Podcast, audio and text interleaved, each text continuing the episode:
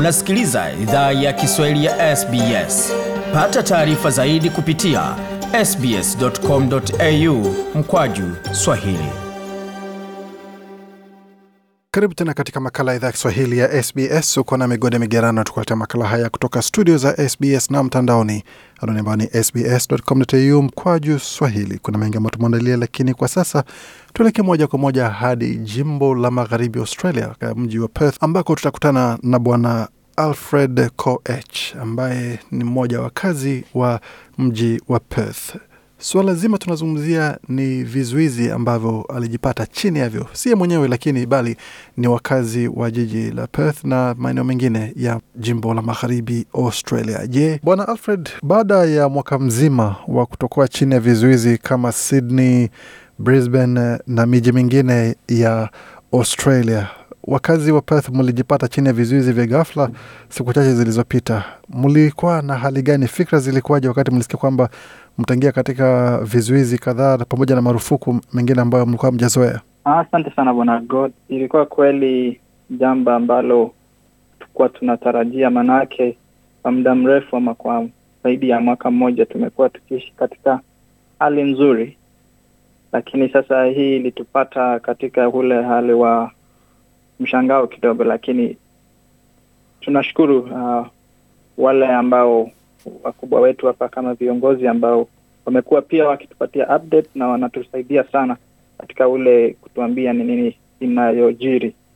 Uh, na pia na wakazi hapa wamezoea, wanafuatilia yale yote ambayo yanasemwa na tuliyachukulia vizuri, kwa sababu huu ni changa ambalo kila mtu duniani ana, ana, kona ina, ina, inahusu kila mtu duniani mm. So tulichukulia tuli tu vile walisema na sisi pia na tukafuata yale yalisema.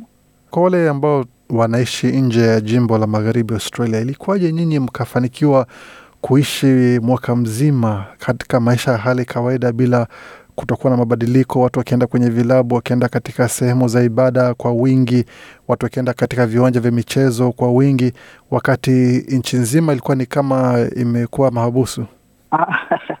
Hiyo kweli, kwanza ninasema sababu maybe ni la kama baraka ama ile Mwenyezi Mungu ameweza kutuweka. Pili ni kwamba watu ambao wanaishi humu siku tu za kwanza vile korona ilifika, watu wakafuatilia yale yote yalisemwa na serikali na pia uh, Department of Health, na pia watu walichukulia kwa maanani sana, wakisema faa barakoa, uh, barako ama mask, watu walivaa, watu wakatenda ila kukaa nyumbani waliposema mfanye kazi kule nyumbani, na watu walifuatilia hayo yote, na mimi na natumai kwamba hayo yote yalitokea ama yalichangia kwa sasa tunaona kwamba mmeondoka katika vizuizi masaa machache yaliyopita.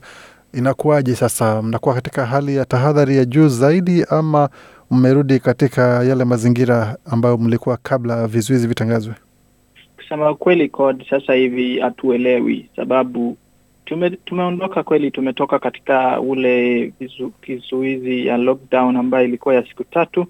Uh, uzuri ni kwamba hatukuweza kupata um, cases mengi, lakini sasa hivi leo asubuhi hii waliweza kusema kwamba kuna pia ndege moja ambayo ilifika kutoka kule uh, India ama ilitoka watu wote ambao walikuwa katika ule ndege ama sabini na nane kati ya sabini na tisa walikuwa wameshafika kule India, na sasa hivi wale watu ambao wako pale kizuizini ama uh, quarantine wako na corona ni wanne kupitia ha, ha, kutokana na uh, wale waliofika. So hatujui sasa ile tahadhari ama ile um, ukubwa wa ule ambao utatokea kule. So tuko tu tunafuatilia, tunaona, tunangoja pia na serikali na wale wote ambao wanahusika watueleze ni nini, bali tunangoja tu ifike Jumamosi pia tuelewe kwa, kwa nini ama ni nini yatayojiri yata tunajua kwamba wewe ni mmoja wa viongozi katika uh, jamii ya Wakenya pale kwa upande wa vijana ambaye wameweza kujiendeleza kimaisha, kimasomo pamoja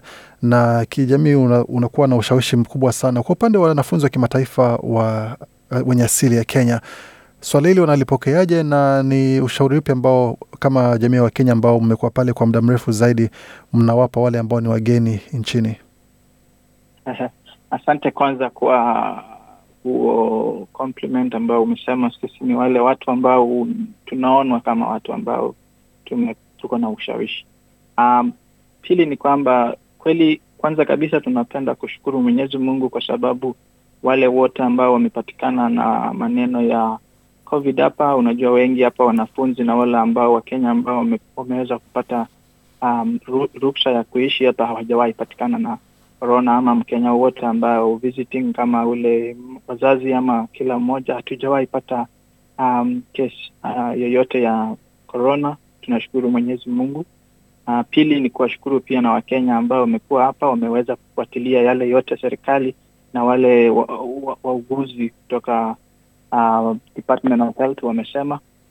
Pili ni kwamba kweli wanafunzi hapa wameweza kupata changamoto kidogo. Kuna wale ambao walifika tu hivi na uh, wakafunga uh, wakaweka lockdown, wengi hawakupata kazi, wengine wakachukua muda sana kupata ajira, na pia na kuna wale ambao wa familia zao walikuwa wameenda kule nyumbani kutembea wakafungiwa huko, so unajua unapata ule una huo detachment ya familia, na wengi wameweza kweli kufumilia na kufuatilia tu yale yote tunangoja, na sasa hivi hatujui kwamba ni lini watatufungulia, lakini tunaomba tu Mwenyezi Mungu ili huu wote uweze kupita na siku moja tutakuja, tutafurahi pamoja. Kando na majukumu mengine ambayo unafanya, wewe pia ni balozi wa moja ya chuo hapo jijini Perth ama magharibi Australia kwa ujumla.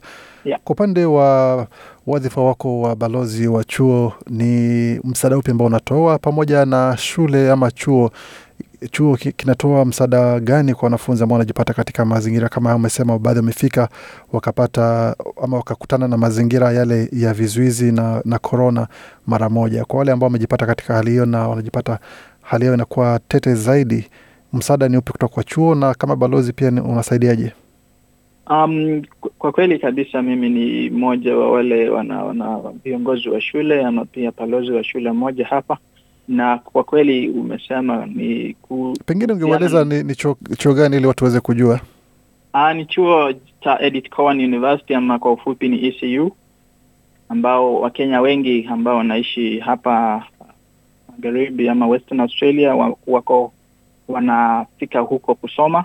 Mimi mwenyewe nilikusomea kule na nimefanya kazi na hao, na pia kusema tu kwamba watu ama watu Wakenya wengi wamepata msaada kupitia kwa the Kenyan community hapa. Kuna wale wamepitia pale pia kwa the Organization of African Communities. Hawa ni wale wanafunzi ambao waliweza kuadhirika, na pia wale wanafunzi ambao walikuwa wanaendelea kusoma na university waliweza pia kupata uh, usaidizi kupitia ile inaitwa Student Guild ama ile department ya wanafunzi kule shuleni, so waliweza pia kupata msaada pale kupitia shuleni.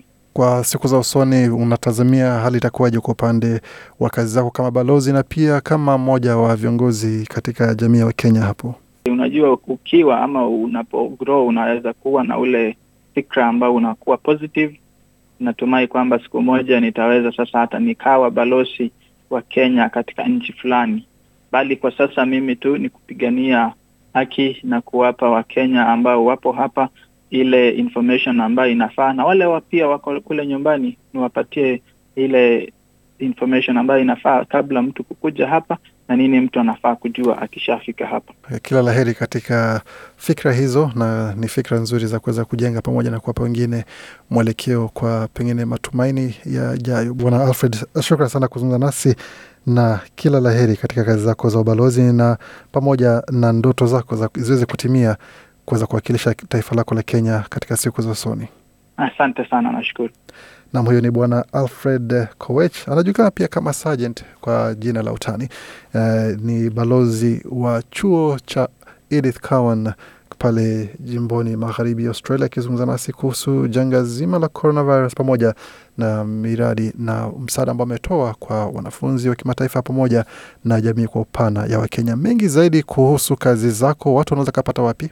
Uh, wanaweza nipata pale, niko social media katika Facebook najiita Ambassador Alfred Koech, ama waingie pale pia waone Lanson Foundation ambayo pia hule ni kitu moja ambaye niko naye na niko na niko naye kule nyumbani. Naendelea kujenga kambi ya wakimbiaji na kusaidia jamii kule nyumbani Kenya, na pia katika fan page yangu ya Alfred Koech Sergeant kule Facebook pia. Vizuri kabisa, nadhani mmepokea taarifa hiyo. Tembeleni kurasa zake za kijamii uweze kutazama taarifa hiyo, na pia kwenye ukurasa wetu wa Facebook na, na tovuti yetu sbs.com.au mkwaju Swahili utapata maelezo hayo na jinsi ya kuweza kuwasiliana na Bwana Alfred Sergeant Koech kwa lolote lile ambalo unahitaji. Kama unaishi katika jimbo la magharibi Australia na ungependa ushauri, kama ni maswala ya masomo, kama ni maswala ya riadha, maana ni mwanariadha mashuhuri na maarufu sana katika jimbo la magharibi Australia. Mengi zaidi, tembelea tovuti yetu sbs.com.au mkwaju Swahili. Je, unataka kusikiliza taarifa zingine kama hizi? Sikiliza zilizorekodiwa kwenye Apple, Google, Spotify au popote pale unapozipata.